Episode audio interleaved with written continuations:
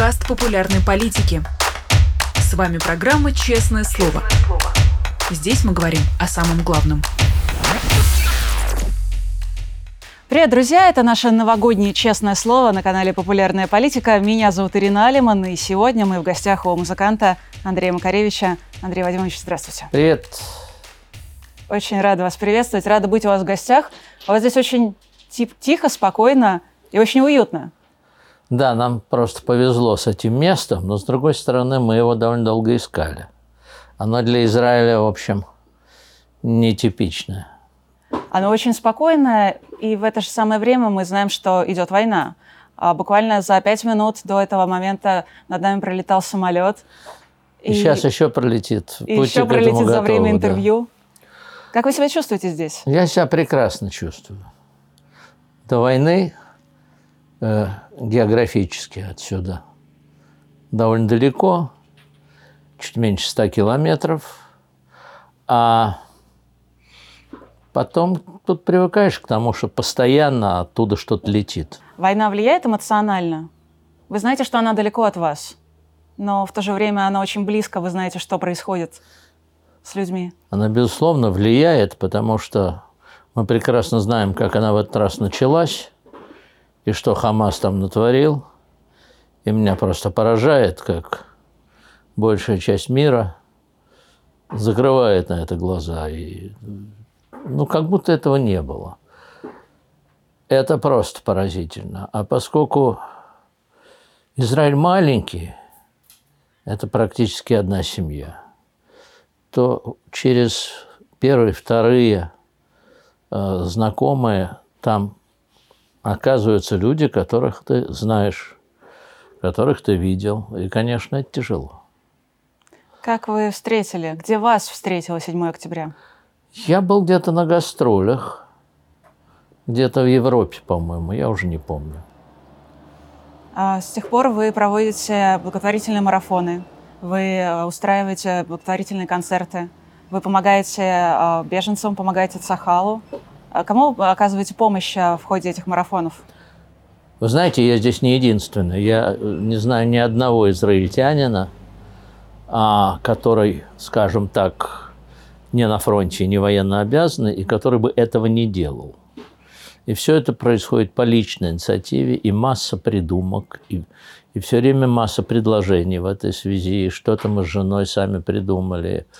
И рестораны бесплатно готовят еду для солдат, в магазинах их без очереди пропускают, какие-то необходимые вещи им собирают, посылают. В общем, это вселяет надежду, что все будет хорошо. Несколько лет назад, в 2014 году, когда участвовали в марше, организованном покойным Борисом Ненцовым, вы написали о том, что... Вы писали тогда о россиянах. «Боюсь, этот народ уже не спасти». Получается, что россияне, соотечественники, больше не внушают такой надежды? Сами-то как думаете? Думаю, что не особо. Нас уже 2. Но такая большая часть жизни, большая часть жизни связана с Россией. И такое большое разочарование должно быть, чтобы это больше не трогало. Так обстоят дела. Я занимался любимым делом. Получал от этого истинную радость. Я видел, что я в этом смысле не одинок. А то, что все это колесо поехало в какую-то другую сторону, слушайте, во мне нет мессианского начала. Я не собираюсь спасать человечество. Мне кажется, сложно ожидать от кого бы то ни было, сложно возлагать на кого бы то ни было такую надежду, и сложно ожидать, что кто-то ее оправдает. Но я и не возлагаю. Мне кажется, на вас ее возлагали, на вас смотрели и продолжают. Напрасно. Когда ко мне какой-нибудь человек обращается: «Андрей, подскажи, как жить?» Хочется его послать, ибо подсказка моя ему не поможет.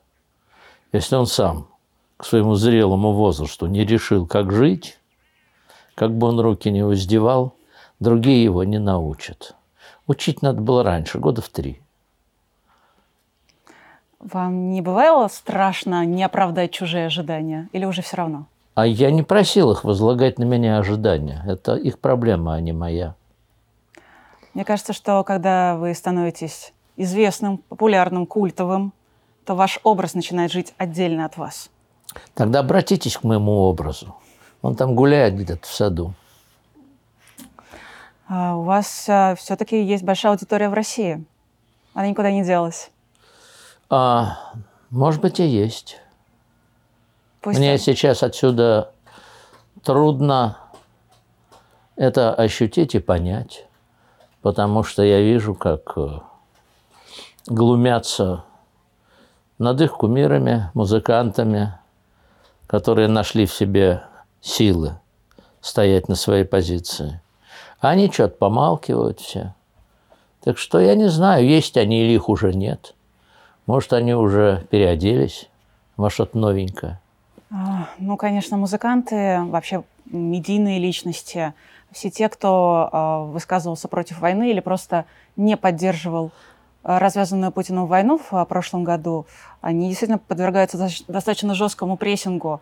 Вот вас это как-то затрагивало? Я имею в виду все эти комментарии, которые в ваш адрес составлял Соловьев, например. Вся та критика, которая могла быть в соцсетях в больших количествах. Вас это трогает сейчас? Ну, если я нахожусь здесь, как вы думаете? Вы географически далеко, но это не значит, что эмоционально... Дело в том, что я в какой-то момент понял, что я просто ничем не могу заниматься. Все перекрыто. Шаг влево, шаг вправо. А мне так неинтересно жить. А что я буду делать? Есть, пить, какать. Здесь я занимаюсь тем, чем я считаю нужным. Никто меня не контролирует. И я думаю, что, конечно, об этом может говорить и тот альбом, который у вас вышел. У вас вышел альбом «Убежище». Мы говорим с вами в конце декабря. Наше интервью выйдет уже в январе. Ну, а если возвращаться назад, то альбом вышел в конце ноября 2023 года. Время-то летит. Всю хронологию восстановила. Да-да. Мы незадолго до интервью обсуждали с вами, обсуждали разное. И, конечно, пришли к простой и очевидной мысли о том, что все имеет значение, и все имеет свой смысл. Работа «Убежище». Этот альбом из 17 песен и одной бонусной. Какой имеет смысл, какое имеет значение для вас? Я всегда испытываю какое-то чувство радостного облегчения, когда избавляюсь от написанных песен, потому что с того момента, как они изданы, они уже как бы и не мои, они уже живут своей жизнью. Кому-то они нравятся, кому-то нет. Они где-то путешествуют без моего участия. И ну, вроде как выросли дети и пошли в народ. Приятно. 18-я песня, бонусная. Это молитва на иврите. Эта песня вышла, потому что... Альбом вышел, собственно, после атаки Хамас. Вы планировали ее заранее? Я подумал, что правильно будет хотя бы одну песню сделать на языке страны, в которой я живу и в которой этот альбом писался.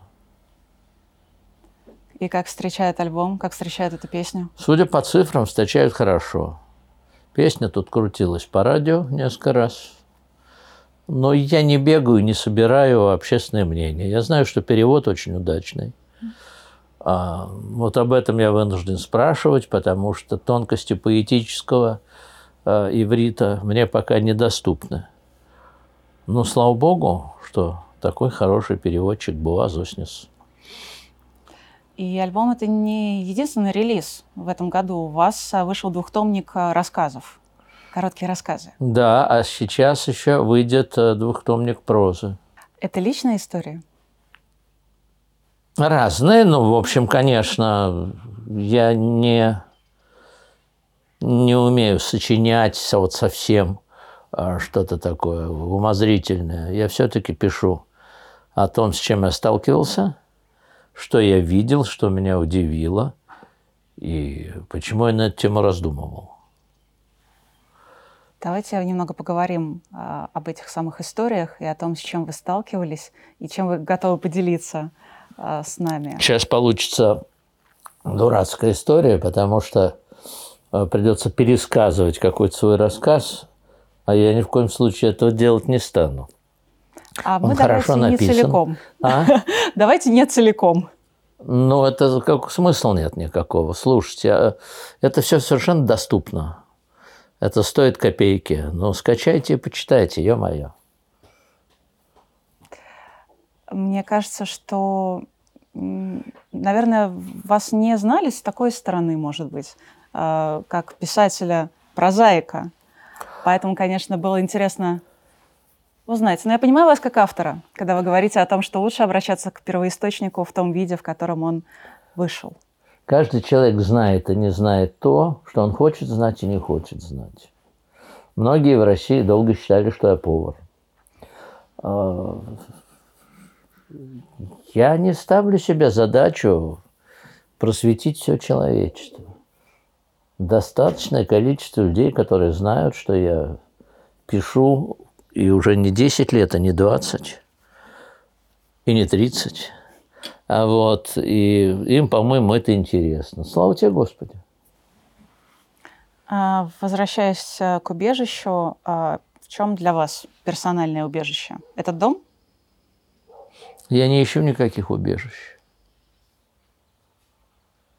Вы чувствуете себя свободно абсолютно везде, в безопасности? Есть места, где я себя чувствую комфортно, и где я себя чувствую некомфортно. Безопасность. Не знаю. Конечно, я не бегаю по трассе поперек движения. Это не очень умно. И если я иду в какой-то экстремальный поход, я буду тщательно продумывать маршрут. Потому что нет никакого желания самого себя гробить. Но сидеть и ждать, что сейчас тебе на голову упадет кирпич... Это крайности. То, о чем вы говорите, это крайности. Есть безрассудство, есть обыкновенная осмотрительность. Но безопасность – это то чувство, которое формирует ваше окружение. Убежище может быть не только бомбоубежище. Да не думаю я об этом. Нету в моем представлении мире слова «убежище». Мне не от чего убегать. Хотя очень любят писать «сбежавший от спецоперации Макаревич». Это такое, клише такое. Чего мне от нее сбегать? Чего бы она мне сделала? На войну бы меня позвали, что ли? Мне 70 лет. Мне кажется, это такая расхожая, очень расхожая формулировка. Про всех пишут сбежавшие от так называемой СВО. Ну и пошли они в задницу, понимаешь? Мне это неинтересно. Ну. В какой момент вы решили уехать? Я решил поехать сына рожать сюда. 10 раз уже рассказывал про это. Нет, вопрос даже скорее в том, когда вы приняли это решение... Когда началась война с Украиной. Когда... Свершилось то, что я себе вообразить не мог просто. Вы ожидали другой реакции от общества? Меня не интересует реакция общества. Я принимаю решение в соответствии со своим представлением о добре и зле. А что там общество думает? Это проблема общества. Очень сложно со своими представлениями о добре и зле остановить войну.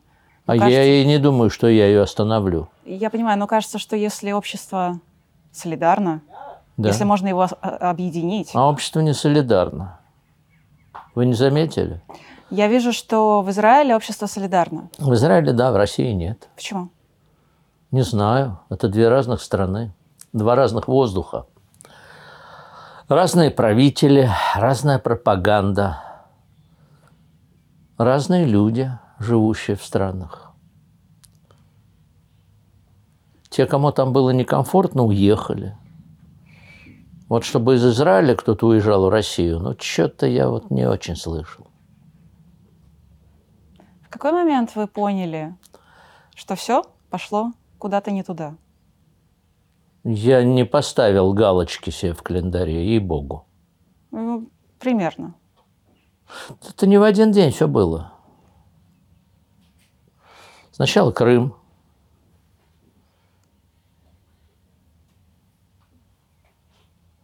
Ну, ладно, как-то с этим, в общем, еще жили. Но то, что началось потом... Мне казалось, Крым – это такое же страшное событие. Безусловно. Но почему с ним можно смириться, а со всем остальным? А потому что как-то все так прошло под сурдиночку. Вроде военных действий не было, и не бомбили никого, вошли да и заняли. И мир как-то это скушал. Очень прям так. Ну, нормально, подумал Путин. Тогда мы пойдем дальше. Вот так это происходит. И с каждым его шагом становилось тяжелее находиться в стране. Пожалуй, что так. Мне кажется, тоже люди в разное время принимали для себя решения об отъезде. Да я не принимал никаких решений. А, кстати, кем вы себя сейчас чувствуете? Я понимаю, вы свободны от ярлыков. Я себя чувствую Андреем Макаревичем, не очень молодым человеком. Все. Вам не принципиально, что в вашем паспорте? Абсолютно. Как достичь просто этой степени свободы от ярлыков и мыслей о том, где моя родина, где мой дом, что с моими согражданами? А зачем это все?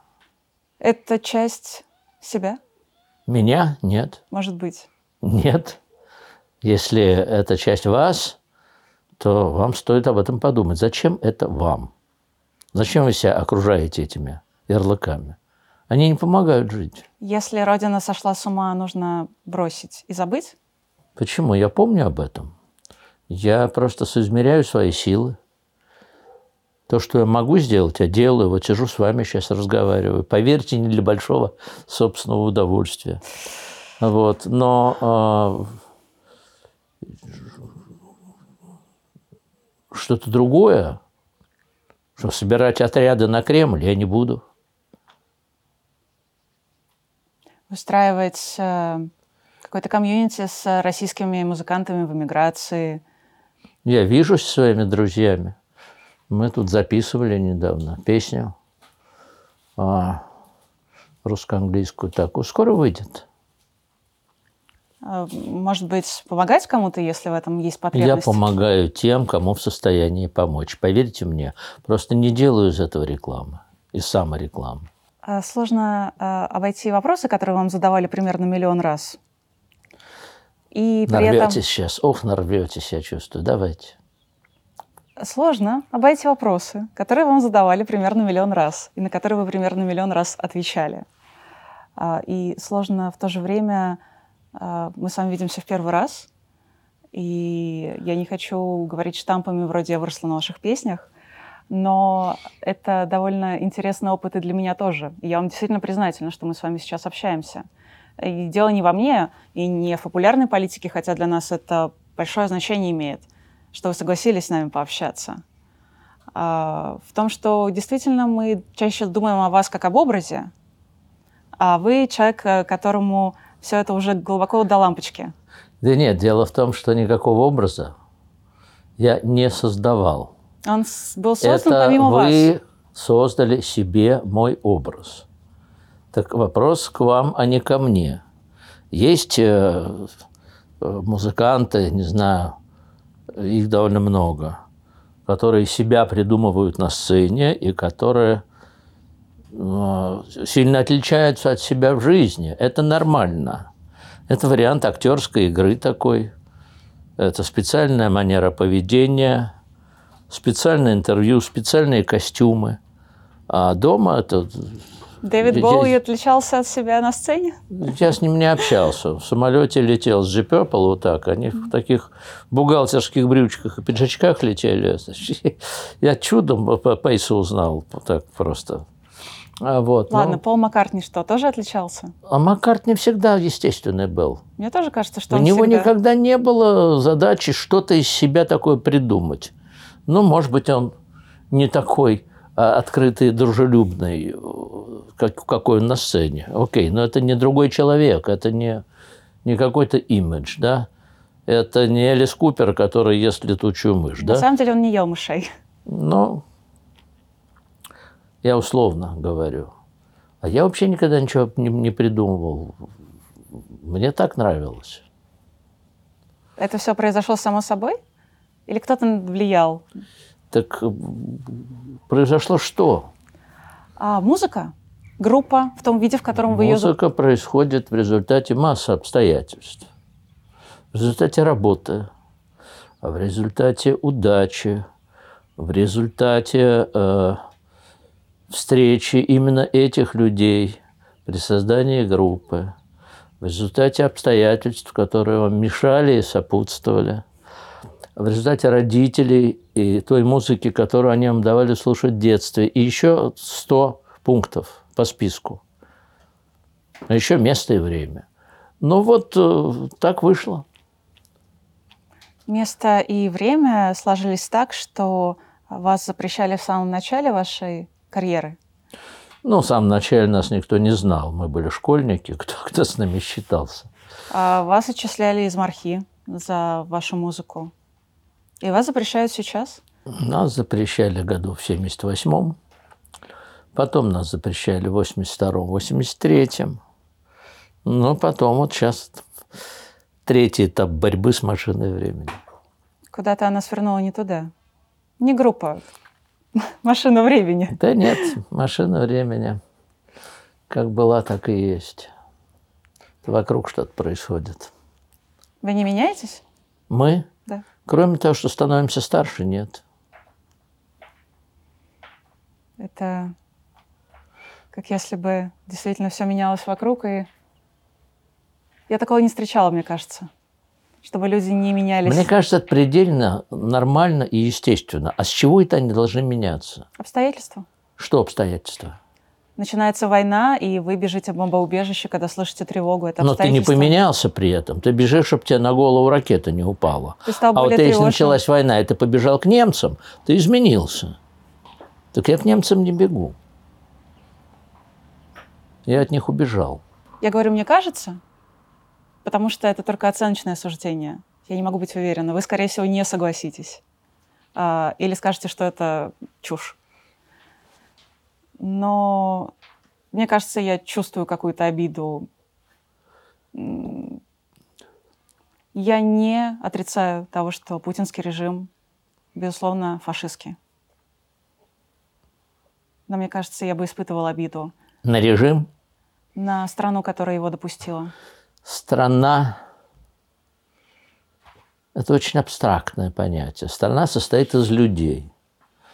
Люди там живут очень разные. Ко многим из них у меня есть вопросы, но я не собираюсь их задавать, ибо вряд ли их это изменит. А вы же не ставите перед собой? Ко многим я отношусь с симпатией, а большая их часть мне совершенно безразлична. Ну да, и вы не ставите перед собой цель кого-то изменить. Нет. А про музыку.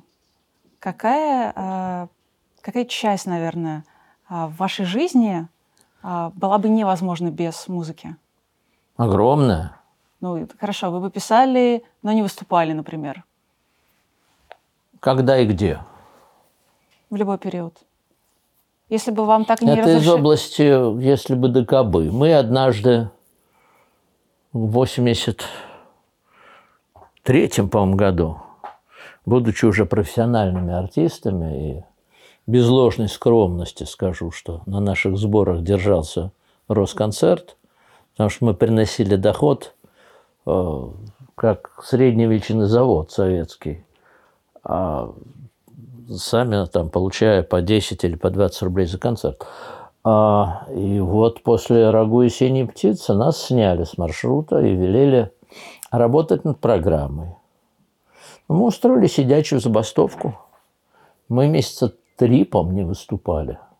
Периодически нам звонили, Росконцерт голодает, давайте. Да мы работаем, говорили мы. Потом приехали, показали ровно ту же самую программу, которая у нас была. Ну и слава богу, езжайте, сказали нам. И мы поехали работать дальше. Очень сложно, конечно, избегать вопросов про 96-й и про все последующие. Ну, я не уверена, что вы готовы в очередной раз повторять ответы на эти вопросы. Очень не люблю, правда. И это не вопрос с попыткой поддеть, нет. Это скорее попытка понять. Вы говорите, что вы не меняетесь, но меняются обстоятельства. Вы поступали одинаково в разных обстоятельствах?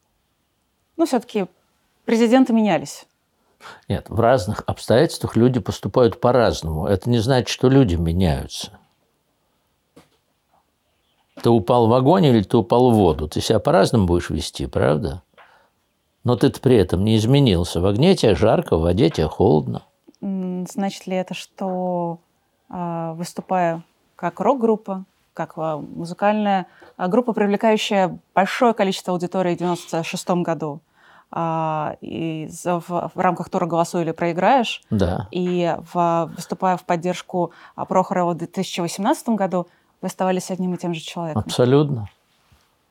Абсолютно, потому что я оба раза...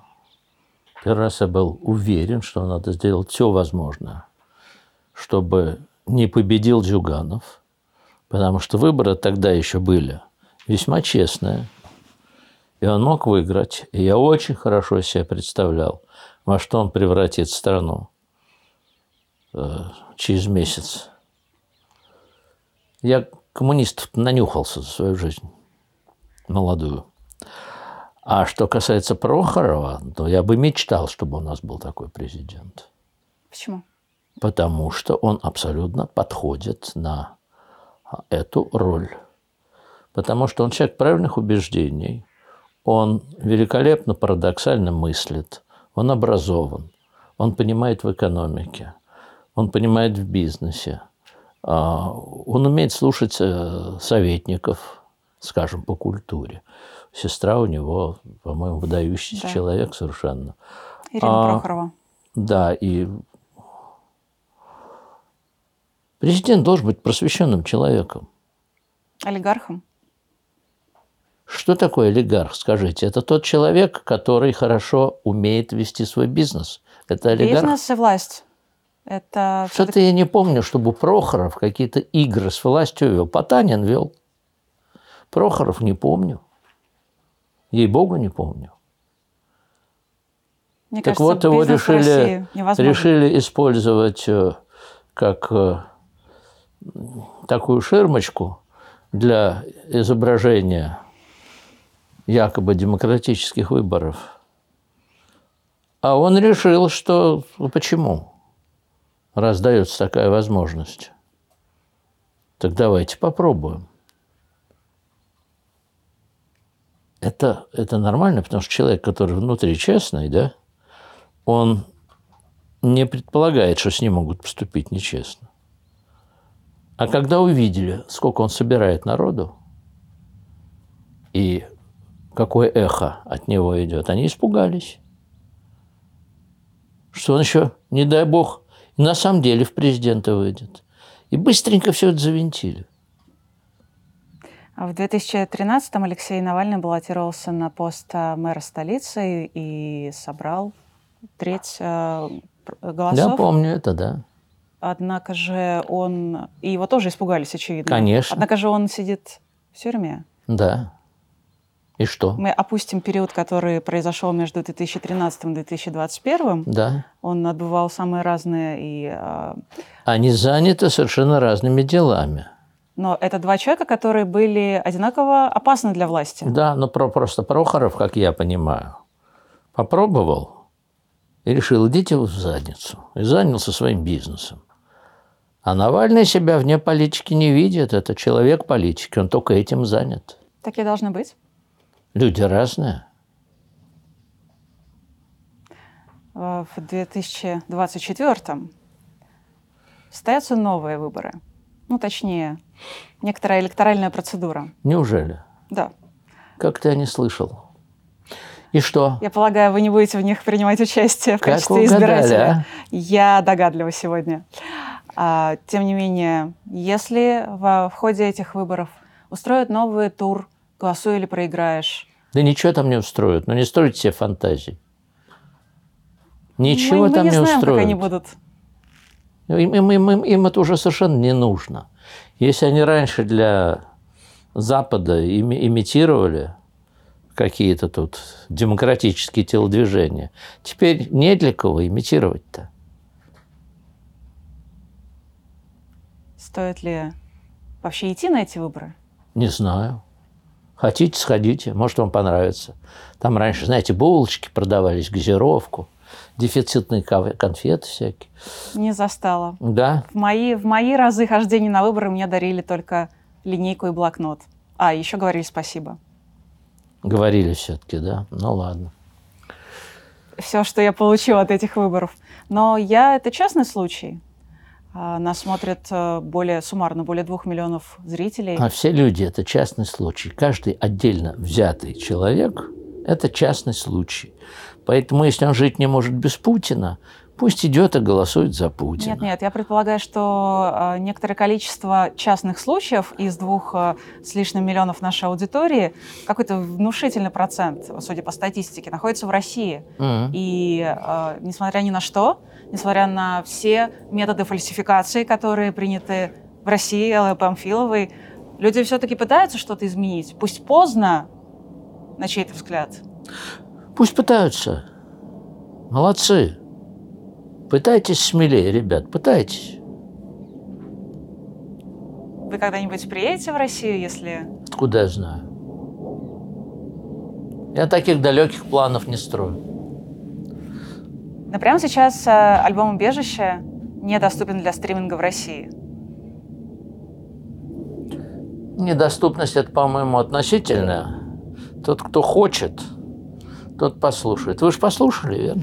Я послушала, но я не в России. Вот. А все остальные?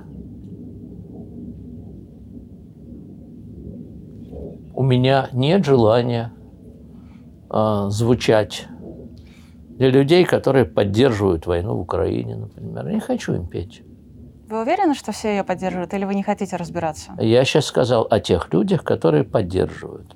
А те, которые не поддерживают и хотят послушать меня, повторю, они найдут эту возможность.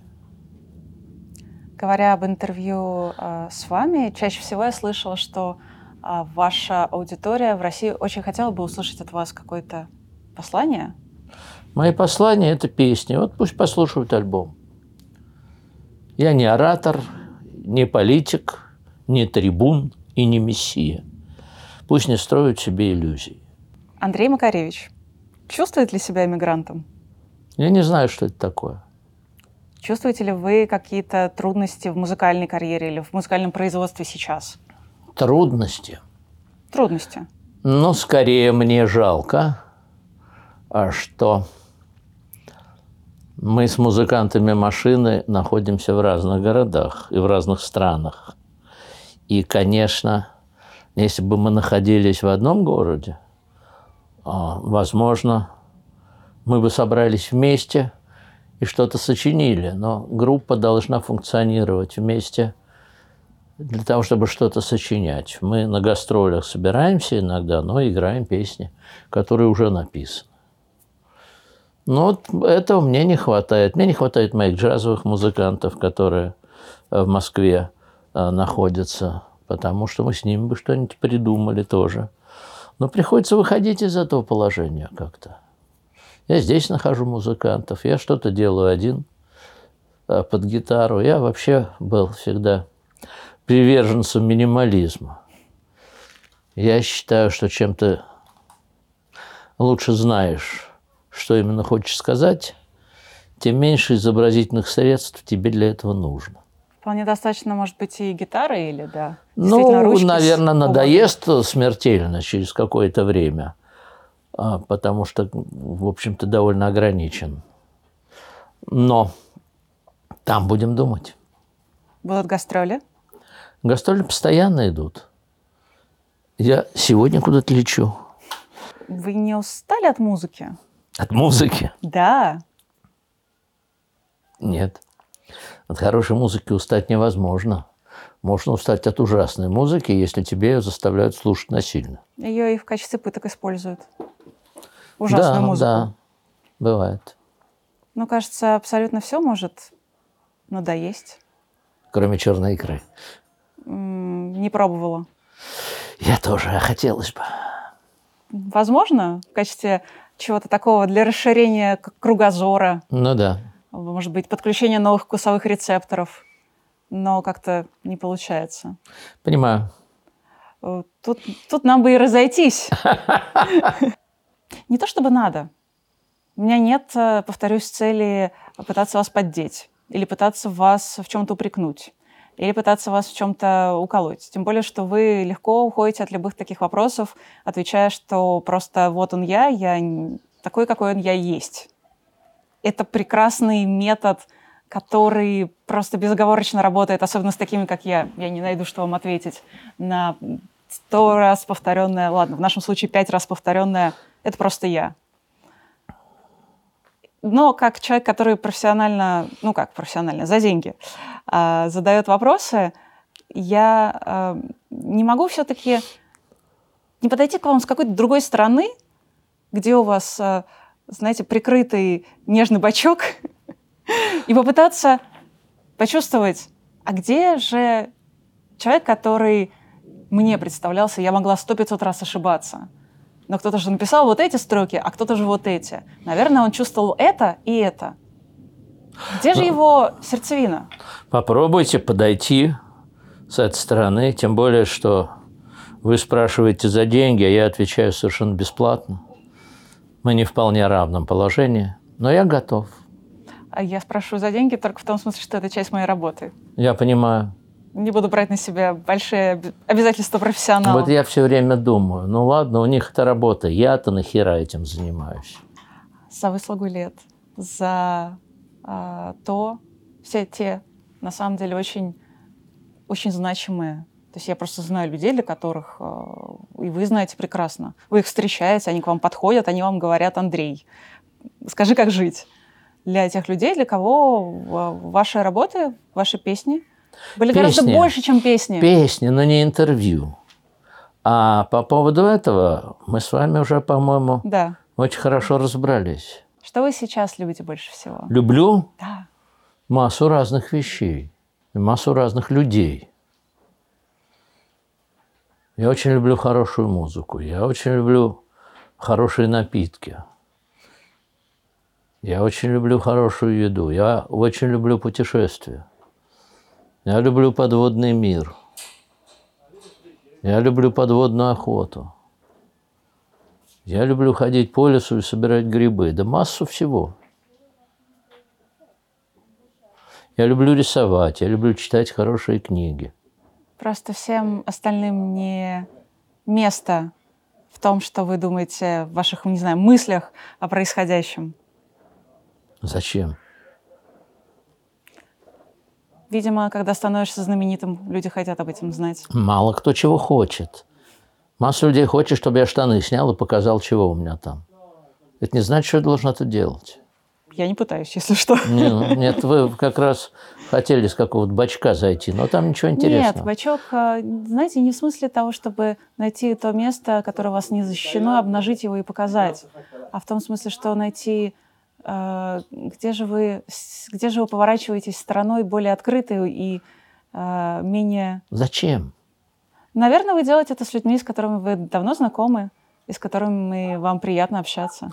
Во-первых, я не ощущаю в основное свое время себя закрытым. Но просто для меня как-то совершенно очевидно, что есть вещи, о которых интересно и стоит разговаривать. Есть вещи, о которых не стоит разговаривать, ибо, прежде в первую голову, это признак глупости. Поэтому это не закрытость. Ну,